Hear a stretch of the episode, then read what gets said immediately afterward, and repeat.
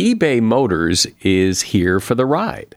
With some elbow grease, fresh installs, and a whole lot of love, you transformed 100,000 miles and a body full of rust into a drive that's all your own.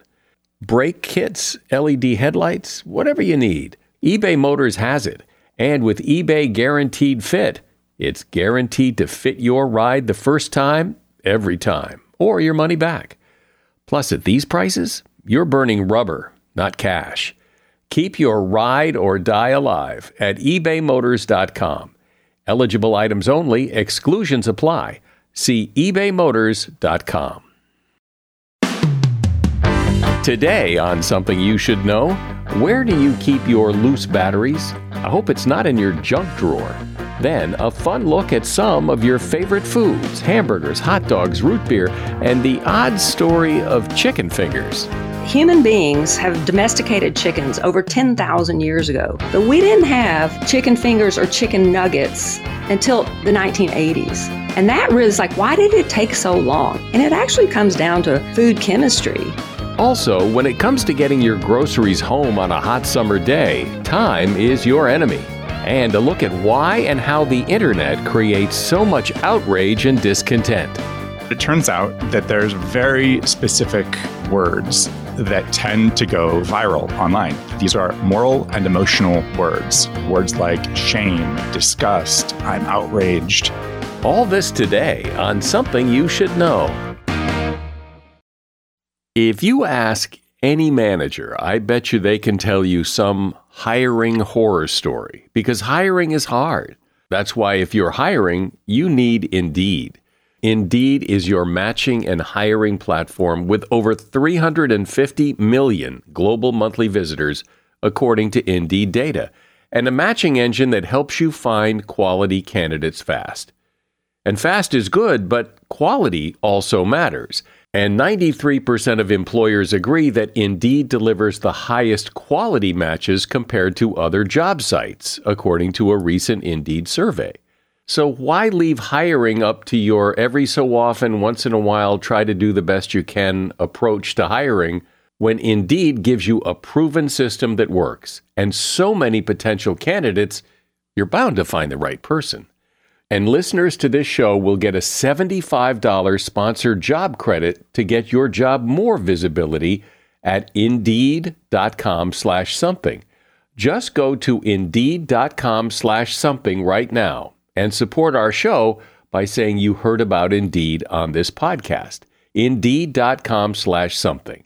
Terms and conditions apply. Need to hire? You need Indeed. Something you should know. Fascinating intel, the world's top experts, and practical advice you can use in your life. Today, Something You Should Know with Mike Carruthers. Hi, welcome to Something You Should Know. I would imagine that somewhere in your home is a junk drawer. You may even have more than one junk drawer. And there's a pretty good chance that in that junk drawer are some loose batteries. And that could be a problem. If metal comes in contact with both the positive and negative posts of a battery, it can cause a short circuit that generates enough heat to start a fire. And chances are, in addition to loose batteries, there's a lot of metal in your junk drawer paper clips, hardware, coins, keys, tacks, steel wool pens, aluminum foil, all these things can pose a threat. Add to that a book or two of matches or maybe an old lighter sitting in that drawer, and now the fire danger multiplies. It is best to store batteries in their original package. If they are loose, cover the ends with electrical tape and take special care with 9 volt batteries. They pose the most danger because both the positive and negative contacts are on the same end of the battery, and they can easily come in contact with something metallic, heating up and catching fire. And that is something you should know. Many of the foods we eat every day have a story. Why are hot dogs called hot dogs? Why is there no cream in cream soda? Where does vanilla come from? Why do we drink cow's milk? Well, Kim Zachman is a writer who decided to explore all these questions about food and get some answers, which are in two books she's written one is called There's No Cream in Cream Soda facts and folklore about our favorite drinks. And the other one is there's no ham in hamburgers.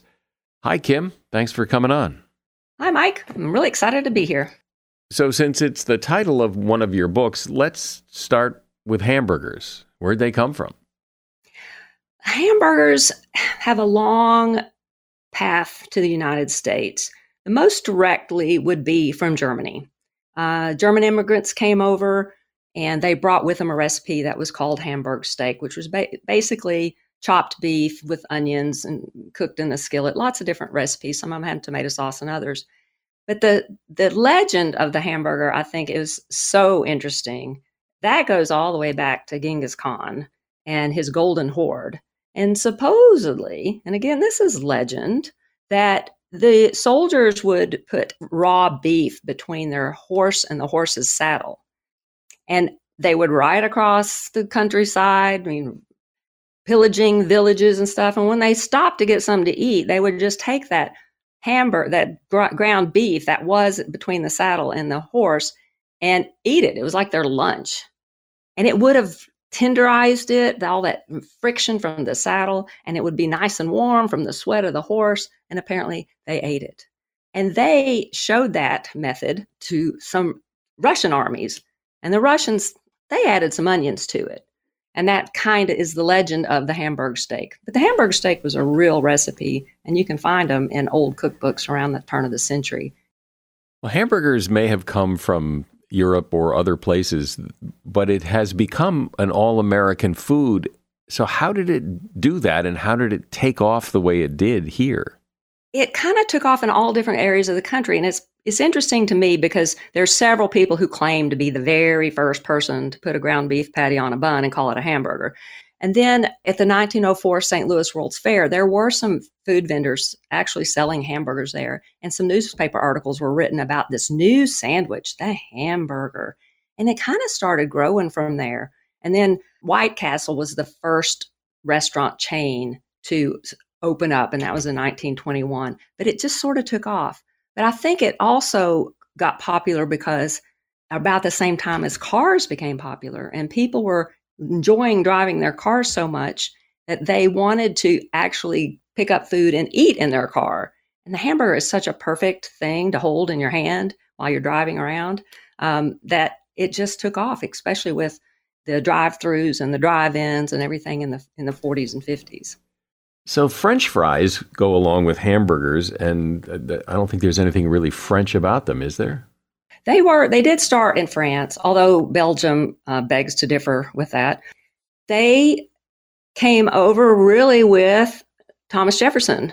He was a, a real foodie, and he was an ambassador to France before he became president, and he loved them. And there's the first written record of French fries is when he requested for a, a presidential dinner that potatoes fried in the French manner be served. But they didn't take off right away, partly because grease was expensive, oil was expensive, and it was dangerous. Frying was dangerous and could cause kitchen fires. So, it, again, it was around the 40s and 50s when drive throughs started happening that restaurants started doing French fries, again, because they're so portable and great to eat in a car. And that's when they, and those two started going together hamburgers and French fries. And that's when those 40s and 50s periods is when both both foods really took off. But actually, French fries are, are popular and common in almost all countries. They're just called something different. So let's talk about cream soda. I've always wondered because cream soda to me is kind of like I've always thought of it as kind of a light root beer, but but there's certainly no cream in it. There isn't now. The original recipes from like the 1830s, 1840s and this is when people made their root beer at home, they made it themselves, and they made their cream sodas at home by themselves, um, did include milk.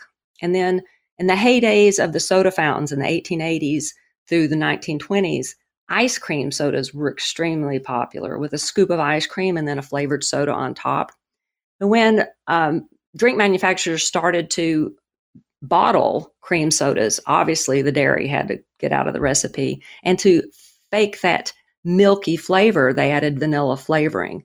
And there's all kinds of different types of cream sodas, but the one thing that kind of makes them um, the same is the vanilla flavoring that gives them that creamy taste. And it's a very popular drink more in the northern part of the country, and it's not as popular in the south. And you know, I grew up in the south. I had never actually had a cream soda.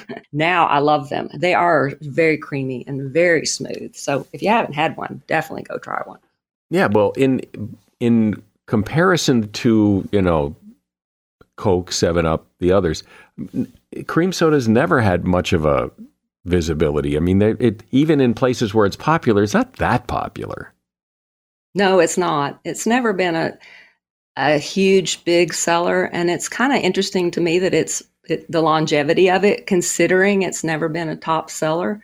But um, Dr. Brown's cream soda has been around since the mid 1880s. Um, so it's a been it's a long living soda that has managed to to stay have a presence through all these years, even though it's not a top seller. And root beer, it, what I assume it has some sort of roots in it, but I, I have no idea what it is. I know what it tastes like, but I don't know what's in it. Well, it's a generic term when they say root beer because originally people did make root beer at home and they did use kind of whatever roots they had in their backyard and, and berries and seasonings and so forth. So every household had their own recipe for root beer. Charles Hires was probably the most inventive one because he came up with a way, a dried powder, like an instant root beer. And people uh, loved this idea. Instead of gathering up these roots and berries or buying ingredients and make it, they just had this pouch of powder and then they could just boil it in water and they had their root beer. So some recipes use sarsaparilla, some use sassafras, some there's birch beers. Um, you might have heard of birch beers that used it. So root beer is kind of a generic term for a drink made with lots of different uh, flavorings, usually some sort of a root. Uh, and the, interesting thing about root beer is it's it was super popular in the United States for a long time until sassafras was outlawed. The main chemical in sassafras, which is safrole, apparently caused cancer in laboratory rats, and it was banned. So the popularity of root beer dropped a lot after that.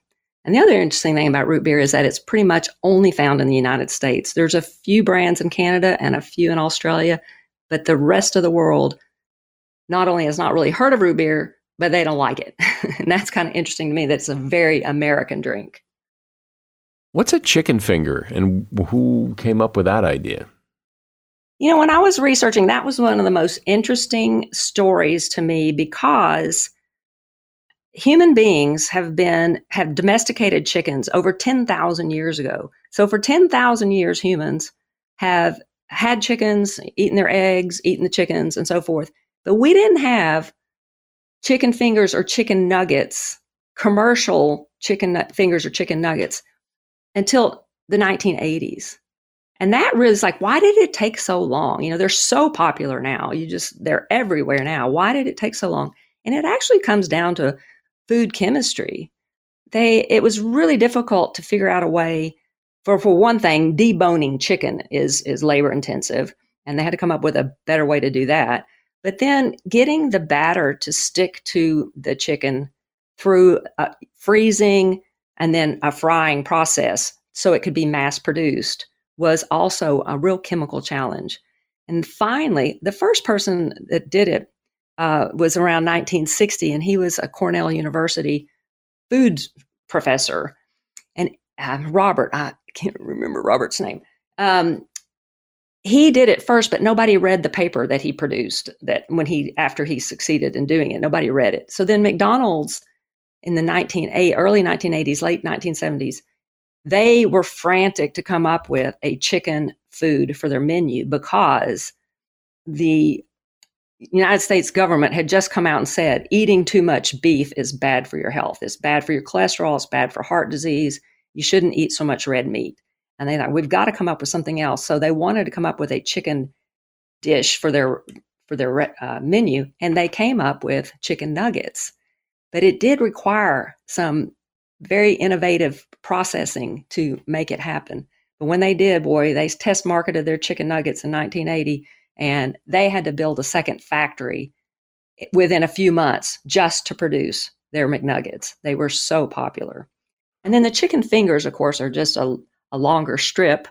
And um, they were first showed up in some restaurants in the South uh, called chicken fingers. I interviewed one of the restaurants in Savannah and, and one of the owners, and I said, why did, why did you call them chicken fingers? And he goes, well, we're not going to call them chicken feet. That's, that sounds disgusting. so hot dogs are certainly all American, and and I don't think I've ever really known the story, or if I did, I forgot it, of why they're called hot dogs. There are so many fun legends about the name of the hot dog. I had a great time reading them all, and they're all completely fabricated. um, it probably really is because they look like dachshunds. When the Germans immigrants came over and they brought all of their sausages, um, it's estimated that um, there's a thousand different kinds of German sausages.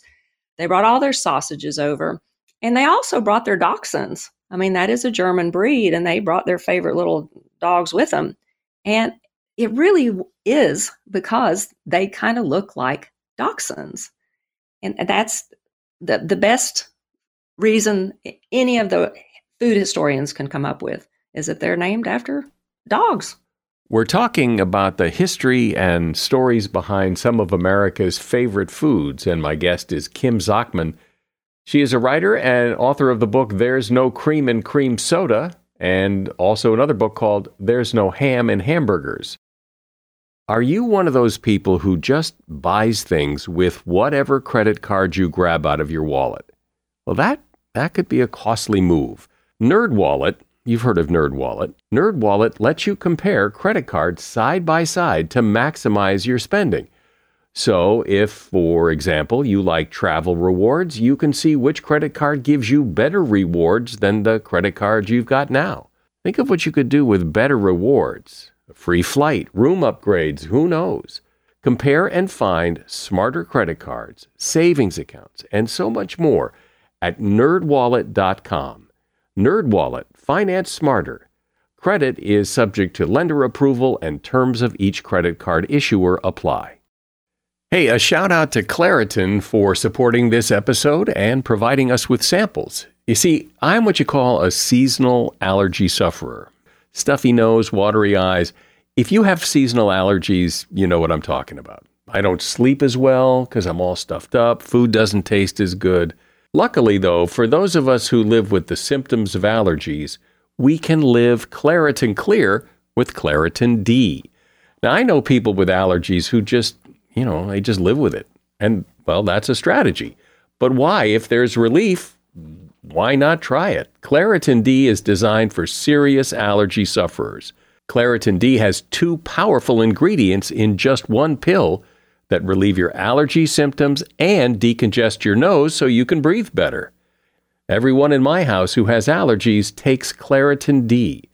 Ready to live as if you don't have allergies? It's time to live Claritin Clear. Fast and powerful relief is just a quick trip away. Find Claritin D at the pharmacy counter. Ask for Claritin D at your local pharmacy counter. You don't even need a prescription. Go to Claritin.com right now for a discount so you can live Claritin Clear. Use as directed. So, Kim, we were talking about soda a moment ago, and I, I wanted to ask you the whole idea of putting bubbles in drinks.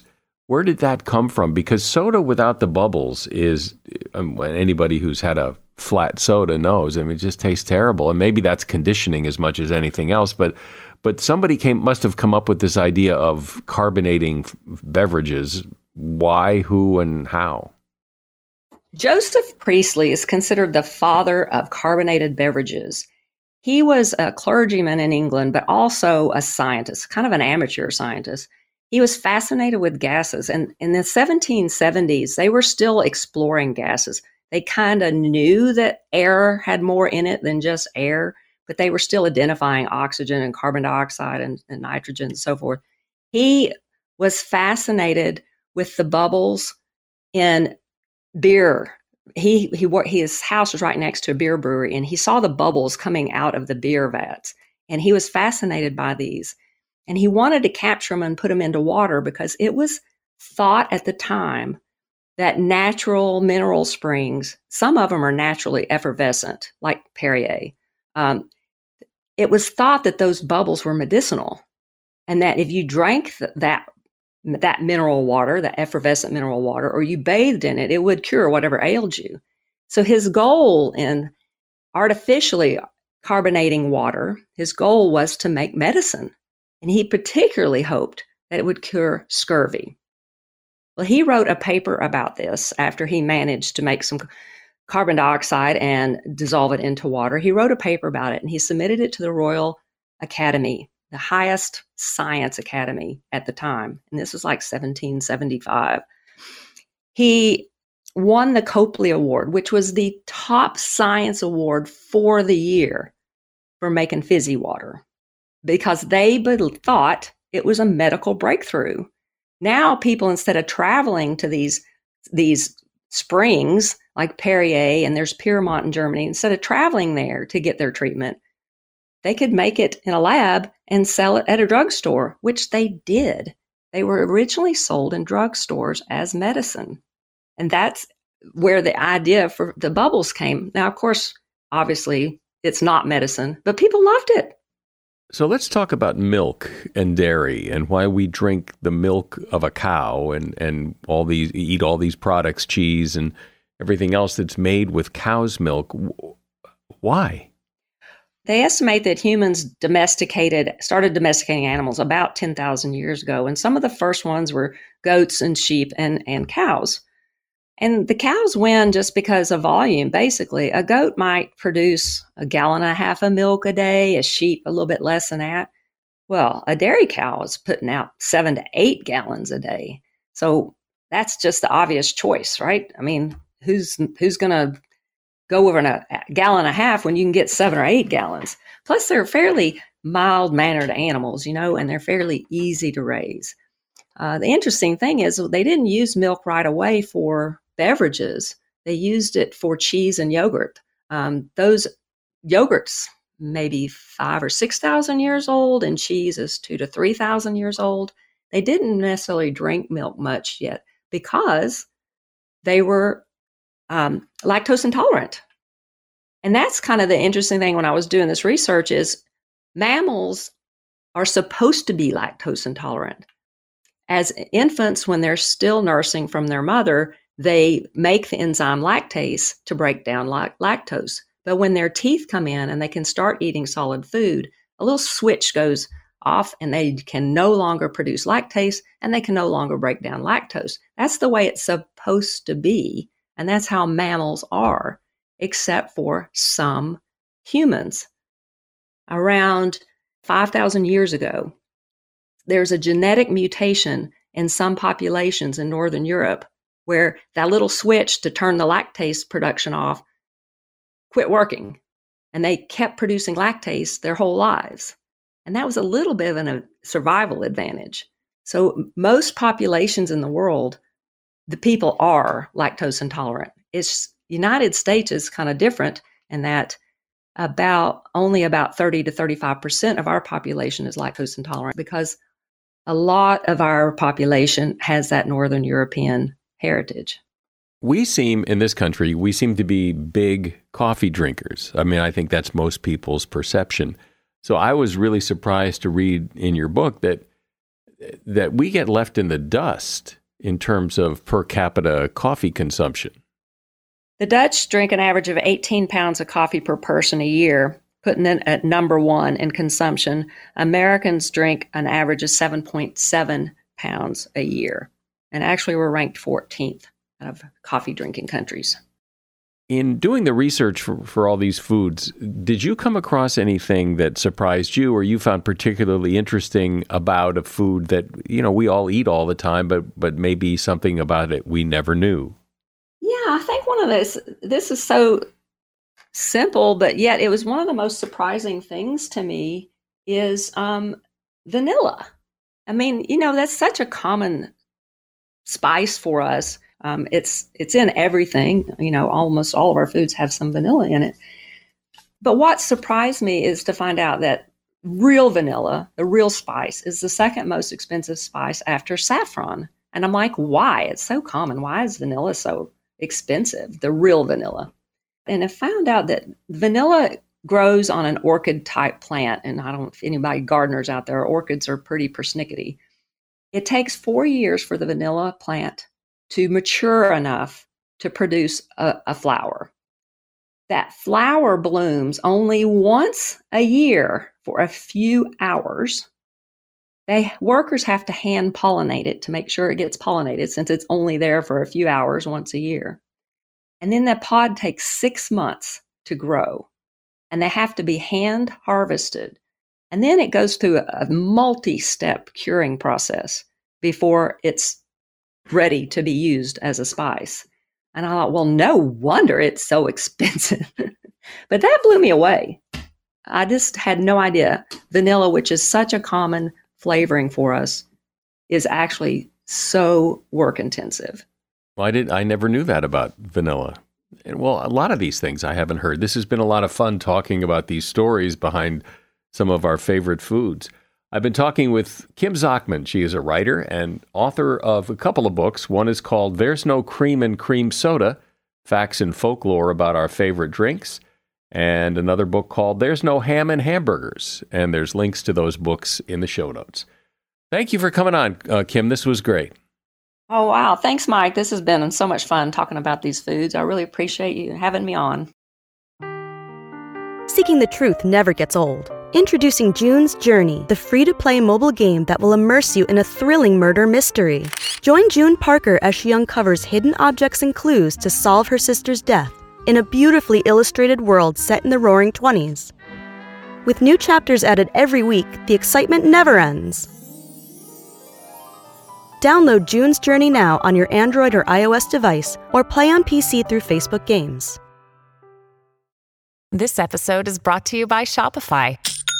Forget the frustration of picking commerce platforms when you switch your business to Shopify, the global commerce platform that supercharges your selling wherever you sell. With Shopify, you'll harness the same intuitive features, trusted apps, and powerful analytics used by the world's leading brands. Sign up today for your $1 per month trial period at shopify.com slash tech, all lowercase. That's shopify.com slash tech. I bet it wasn't all that long ago that you saw something on the internet that upset you, made you angry, got you worked up, maybe even outraged. The internet can do that and does do that to people all the time, and it has likely contributed to the incivility that we see so much today. So, why is that? Is creating all this discontent deliberate? How do we deal with all this outrage? Well, that's something Tobias Rose Stockwell decided to explore. He is a writer and researcher whose work has appeared in The Atlantic, Wired, NPR, and the BBC. He's author of a book called Outrage Machine How Tech Amplifies Discontent, Disrupts Democracy, and What We Can Do About It. Hey, Tobias, welcome to Something You Should Know. Thanks so much for having me, Mike. So what's going on here? Let, us start at the beginning of like what's an example of, of the outrage that seems to get created by the internet that sets people off? Like where does this problem begin? It turns out that I mean, I feel like most of your listeners probably have seen something online that makes them upset at some point in time. But it turns out that there's a very specific set of words that tend to go viral online. These are moral and emotional words. So, uh, words like shame, disgust, I'm outraged, I'm angry about this. Those, those types of words actually have a viral advantage online. And for each word that you use in a tweet or a Facebook post or uh, uh, anywhere else that you might post online, there tends to be a 17% boost per word used. So they tend to actually transit and go viral and capture more attention online when we use these words. There's something inherent about moral and emotional language that just tends to uh, be much more common in our online discourse than it is in real life. And are people using these words deliberately to create this outrage, or it just happens that those words tend to do it? Yeah, I think it's a little bit of both. There are certainly bad actors that uh, that try to go viral by making people mad. Uh, but most of the time, I think it actually comes down to the process of us seeking an audience, right? Like when we say things online, when we post things online, we are unconsciously trying to make sure our content gets views, uh, make sure our content is meaningful to others. And we're inherently signal processing machines. So, uh, so if we're posting normal stuff, you know, stuff about my day, stuff about a meal I ate, stuff about a new job posting, and then you post something about something you're angry about, right? You see something angry you're angry about uh, in the wider world, and then you post it online. That tends to get more signal, right? That tends to get more virality, more traction online. So, in that process of actually posting it, we get this tremendous feedback from our audiences in which we are actually trained to some degree to actually produce more of that content, right? So when you post something and all of a sudden there's this huge reaction, right? All of a sudden people are paying attention to you for this thing that you posted. Uh, a lot of the time, and that's not all the time, but a lot of the time that tends to be stuff that is a little emotionally outrageous. And uh, the data shows that uh, the more we post this kind of stuff, the more we are likely to post it in the future. So it's like a snowball. And there's limits to it, right? Um, you know, people sometimes get turned off by the amount of outrageous stuff that you post online, but there is a feedback effect there. When we post something and it gets a lot of a lot of uh, a lot of support uh, and a lot of uh, views, we tend to try to do more of that in the future, and that's a subtle, almost unconscious uh, sort of reaction that we have to uh, to our content getting traction. What about the people who are doing the reacting? What is it doing to them eh, that they see this and feel the compulsion to respond rather than go, oh, God, Jesus? Yeah, well, unfortunately, that is honestly one of these kind of natural impulses that we have right? We are we're highly socially attuned creatures. Uh, you know our, our, our ancestors were hypersocial creatures just like us. And it made sense for uh, for our ancestors to be really attuned to, to social status um, to who was doing the right thing and who was doing the wrong thing in our broader communities. You know we're we're a very uh, a tribal species uh, and that's the kind of foundation for it. And so the, this this impulse to really know who is in what ranking in our you know in our society uh, and who is doing the wrong thing and who is doing the right thing. That kind of moral framework is uh, is is something that we are very just emotionally attuned to. Don't people tire of this that that at, you just get worn out from it all and and and pretty soon it doesn't impact you because you just get kind of get used to it? There is definitely, I think, uh, fatigue around this, right? Uh, around seeing so much emotionally disruptive behavior online. We do get a little bit overwhelmed, and a lot of us start to tune out um, from these various conversations that are being had. And I think that's actually part of the problem that we're facing right now. Is that is that uh, you know social media has done some really amazing things for connecting us to like like minded communities, but it's also allowed for a small number of people, kind of at the fringes of every debate to grab the microphone and really just kind of dominate the debate with their particular uh, perspective. And I think for a lot of the people in the middle who are just reasonable people trying to get along with their lives and are interested in solving problems and interested in you know fixing what's wrong in the world, uh, when they see the extremes of these particular conversations that often happen online, they tend to check out and they throw up their hands and say, "Well, I guess this isn't worth fighting for." Uh, this isn't worth fighting about. This isn't worth my attention because I'm it's just too much. And so a lot of people in the middle of the conversation just just kind of uh, remove themselves. And I think that's unfortunate because there is so much uh, that's worth talking about and worth knowing about and worth uh, worth trying to solve. But when you remove the people in the middle from the conversation, or they remove themselves from it because it's getting so crazy and kooky and polarized that then aren't you just left with crazy, kooky, polarizing people and who cares?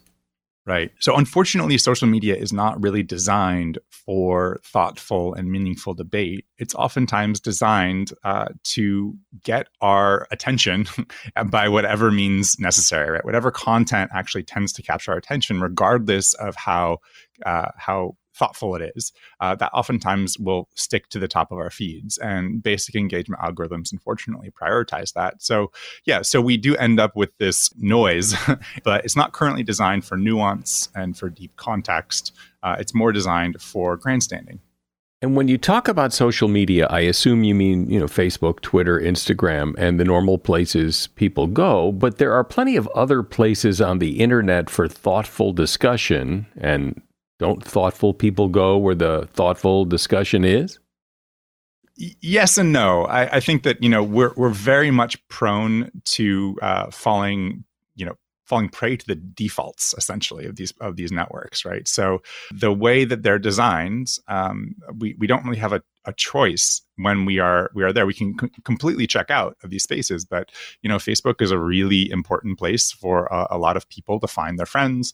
Uh, uh, journalists use Twitter so much, or X, or whatever it's going to be called in the future.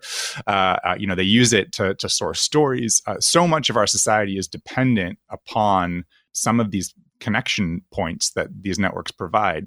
And so the defaults of these of these places really do determine what the discourse uh, ends up being. Do you think is there evidence to support the idea that because these social media platforms are money making businesses that this is by design that this is deliberate to drive traffic to be able to sell advertising and to that this is all a big game? I don't think it was intentional. I think that any media platform designed uh, for communication and for so many people uh, interacting uh, with one another is going to have problems. I think this is an emergent property of these tools. And honestly, it goes back, you can look at honestly every major media disruption in our history and see different kind of problems that come forth as a result of how tools are designed and the different affordances that technology has right? So you can look back at you know the early days of newspapers and find you know a tremendous explosion of fake news during that time. Uh, and it took a lot of uh, a, a lot of trial and error for consumers to figure out what they could trust and what they couldn't trust when they were seeing things uh, in these in these early newsstands. So, uh, so I think that social media, uh, particularly, hasn't been designed explicitly to do this, but this was a byproduct of some just early design decisions. I think three specific early design features uh, that came online between 2009 and 2012 fundamentally changed uh, how we interact with each other. And I can speak about those three, which is just in real, real short form. The first is social metrics, the avail- availability of likes, the number attached to every single content, a piece of content that we share. The algorithmic feed, so how content is rank ordered in our feeds that prioritizes certain types of emotionally outrageous stuff ab- above other things. And then finally, the one click share, how easy it is for us to share along information when we're exposed to it, which has brought about this kind of explosion of proliferation of uh, fake news and outrageous content. Uh, and each one of these features was designed and implemented, I think, with really good intentions. It made a lot of sense both for the consumer uh, and also the engineers that were building it. But together, taken together, they're, they've kind of created this this toxic combination that has really uh, changed our relationship with each other online. The second of your three, how the algorithms prioritize emotionally charged content, how is that in the best interests of anybody? The reason we have algorithms rank ordering content is because of a very specific problem. We produce too much information. Uh, you know, now every day we we produce you know terabytes. And so if you're if you're trying to feed updates to your friends, right, then it makes sense that you wouldn't want the most important stuff to be lost uh, when you log in. You want there to be a rank ordering of how important that stuff is to you as, a, as an individual, right? So the earliest feeds were designed as reverse chronological feeds, right? So you just the, the, most recent stuff you see at the top and the oldest stuff you see at the bottom. Uh, and that changed in about 2009. There was a couple of different algorithm changes that were deployed both at Twitter and at Facebook to basically make sure that you didn't miss the important stuff so it makes sense why we would end up with uh, with some you know some kind of rank ordering of our feeds uh, that is in our best interests and it turns out that that's like a huge part. That's a huge part of of why we come back to these tools so we can see the most important stuff first. It just turns out that there's also these problems with certain types of content being very sticky. It sticks to the top of our feeds because it grabs our attention. You know, uh, I, think a, a reasonable uh, kind of analogy here is like you wouldn't explicitly say you want to see a car crash but if you if a car crash happens, you're going to look at it, right? And so a basic a basic uh, ranking algorithm that is prioritizing for our engagement uh, will rank will rank order a car crash above other content because it's where our attention is going. So in some ways, these are just imperfect algorithms right now. Try and we're trying to figure out how to actually make them uh, more healthy for us as a society. So, what do you think is the big picture harm here? Because my sense is, you know, even when I see something outrageous on social media, you know, it kind of, you know, what happens on social media stays on social media. That I mean, I don't take it out into the real world and you know scream from the rooftops. You know, you kind of get it out of your system on whatever platform you see it on, and and life goes on. I think that one of the key things to recognize about social media is that the information that is on social media does not stay there right? Information is inherently transitory. It, it, it jumps. Uh, you know when you hear about a scary or threatening or, or morally outrageous thing that happens on social media uh, that sticks with you. And then you might tell it to your friends uh, around the water cooler uh, or uh, you know around the dinner table or at your congregation. These things come up uh, and they they stick they stick with us. So and more importantly journalists uh, love social media. They love social media for all the reasons uh, that we just laid out. It's like a very easy and powerful tool for finding what seems to be important, what people are talking about in the world. And they then write stories that end up uh, in our broader news environment. So, you know, even if you're reading the New York Times or or whatever, you know, whatever kind of mainstream news source you go to, you're actually consuming information that was generated by social media a lot of the time. But again, so what? What's the harm? What's the big harm here other than it just people get upset in the moment and they fire off a response and that but but what's the harm to the nation, to the culture, to the neighborhood? To, well, what's the big deal? Yeah, so I think it goes back again to this idea of uh, kind of cynicism when we're when we're overwhelmed with uh, with narratives that might counteract uh, our ability for having a reasonable conversation about things, right? So if I'm exposed to a whole bunch of really threatening narratives, it does something strange to our to our brains, right? If we are if we, if we experience and are exposed to a large number of threats to our uh, to our groups, to the values that we hold dear um, then we have this kind of trigger response thing that happens in which we we feel called to uh, to default to this sort of kind of tribal disposition in which we in which our identity groups become much much more salient and much more important right? So if if we see uh, someone threatening a group that we hold dear, right? A group whose values we hold dear, we feel called to defend them. And that's very unfortunate because I think that does lead to polarization in a very real way um, because it's it's very easy to to kind of uh, tap into this or, or, default to this us versus them mentality when we are exposed to a lot of these threatening narratives. And again, I don't think it's indicative of reality, unfortunately, when we're seeing so many of these kind of problematic ideas in front of us, it actually distorts our perception of what is really happening in the world. And so, having looked at this it, it, as closely as you have, are you shining a light on a problem or are you offering a solution? Is it, I mean, because it seems like it's pretty tricky to fix this. It is. I agree. And it turns out that there are a number of different interventions for consumers, uh, I think it's really important to recognize context and when context is lacking from information online. So, uh, a lot of the time when we're exposed to triggering information, uh, we feel the immediate desire to share it onward and to confirm our kind of initial impulse about what the other person said or what this kind of means about the wider world. And it turns out that actually fast flowing information which is the kind of information that we tend to see online much of the time, uh, it tends to be lacking context, it tends to be emotional, and it tends to be inaccurate. So the faster the information travels, there's a strong correlation with inaccuracy, lack of context, and emotionality. So it's important for us as individuals to recognize that most of that fast traveling information is actually not going to be the best reflection of reality.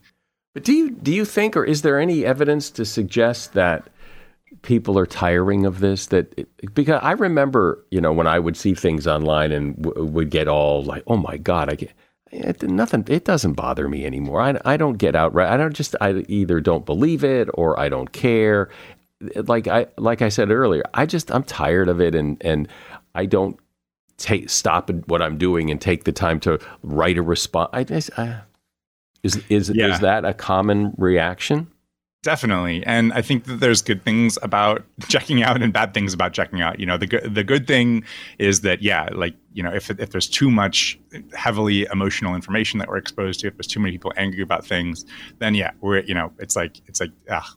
But there is a deeper cynicism uh, with this that's that's problematic, and it's kind of a balance, right? You want to be uh, you want to be exposed to good information on a regular basis, uh, and and unfortunately, you know, as I said, these places are these social spaces are becoming so deeply important for our discourse and for how we get the news and for how we see our neighbors and our friends and more particularly how we see our enemies, right? And how much we dehumanize our enemies, uh, you know, how much how much we hate our enemies. And so there is there is this like cynicism, which unfortunately is a little bit antithetical to being in a democratic society. Like we need to be engaged around the problems that we're actually facing to know uh, what is really broken so we can fix it. And that's very much the point of a democracy. You know, democracy itself is meant to be kind of like an outrage machine insofar as like we're meant to get together, identify the problems, get outraged about those problems together and then focus on electing representatives that can solve those problems for us. And when that that process of parsing reality on our own is is distorted then we actually might solve the wrong problems and make new problems in the process. One thing we haven't talked about is in this mix of social media and news and everything, we hear that there are bots, that there are robots that that are posting things that that, that really inflame. And, and so you can talk about that we have all, you may or may not know it, but we've all been exposed to bots online. There's literally millions of fake accounts that have been developed and, and launched, uh, many by foreign actors, uh, both Russian and Chinese uh, bot farms that are built to kind of sway public opinion around uh, certain issues. And I'll say this again to make people more cynical and more skeptical about, about, this stuff because a lot of these platforms are doing their best. This is one thing they're really trying to do is uh, reduce the amount of bots that are found on these platforms. But you know, if I say something, uh, if if you're a, if you want um, a, a message, a certain message, a certain idea to get out there, what you can do is you can actually build a bot farm. Uh, or you can hire a bot farm. There's actually kind of dark web services that do this. And you can generate a whole large number of fake accounts that will amplify the specific message that you want to get out there. So, you know, if you see a tweet online, then and it has, you know, has some kind of uh, some some outrageous statement in it, in it, or a news item that might not be totally true, and you see, you know, a huge number of retweets and likes on that, uh, sometimes what can happen is you, they can seed that post and make it look like it's much more popular than it actually is. So that's a that's a boosting, a, sig- a signal boosting of a certain type of information that is actually not accurate or reflective of reality. Well, this is certainly something important to think about because, uh, as we discussed, I mean, this isn't going away. And, and in many ways, it seems the outrage on social media is only getting worse. So it's something important to address. I've been talking to Tobias Rose Stockwell. The name of his book is Outrage Machine How Tech Amplifies Discontent, Disrupts Democracy, and What We Can Do About It. There's a link to that book in the show notes if you would like to read it. Appreciate it. Thanks, Tobias. Thank you, Mike. This was awesome. Really appreciate it. Grocery shopping on a hot summer day is a completely different errand than grocery shopping other times of the year because of the heat. According to the FDA, you really need to get food home in the fridge within two hours if it's at room temperature. But on a hot summer day, like 90 degrees, the rule is one hour max. On a hot day, the interior of your car and trunk can be sweltering, as I'm sure you know.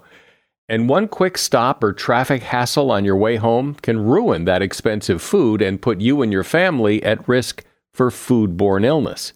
You might want to consider keeping a cooler or insulated bag in your trunk so when you're loading your car with groceries, you can take a minute to put the meat, poultry, seafood, eggs, and frozen food items in the cooler and buy yourself some time. And that is something you should know. Podcast listeners love recommendations because there's so many to choose from. It's nice to hear that somebody says, Hey, I like this podcast. You might want to give it a listen. And I'm hoping you would take a moment to say that to someone you know about this podcast and recommend it. I'm Mike Carruthers. Thanks for listening today to Something You Should Know. The Bigger Pockets portfolio of podcasts are worthy of your investment. We're having a real conversation as real real estate investors. New episodes available every day. It's important to buy where it makes money and not necessarily where you want to travel to. Bigger Pockets, On the Market, Rookie Real Estate, or Money Podcast. The purpose of flipping is to create more cash so then you can reinvest into other types of properties. The Bigger Pockets Podcast on YouTube or wherever you listen.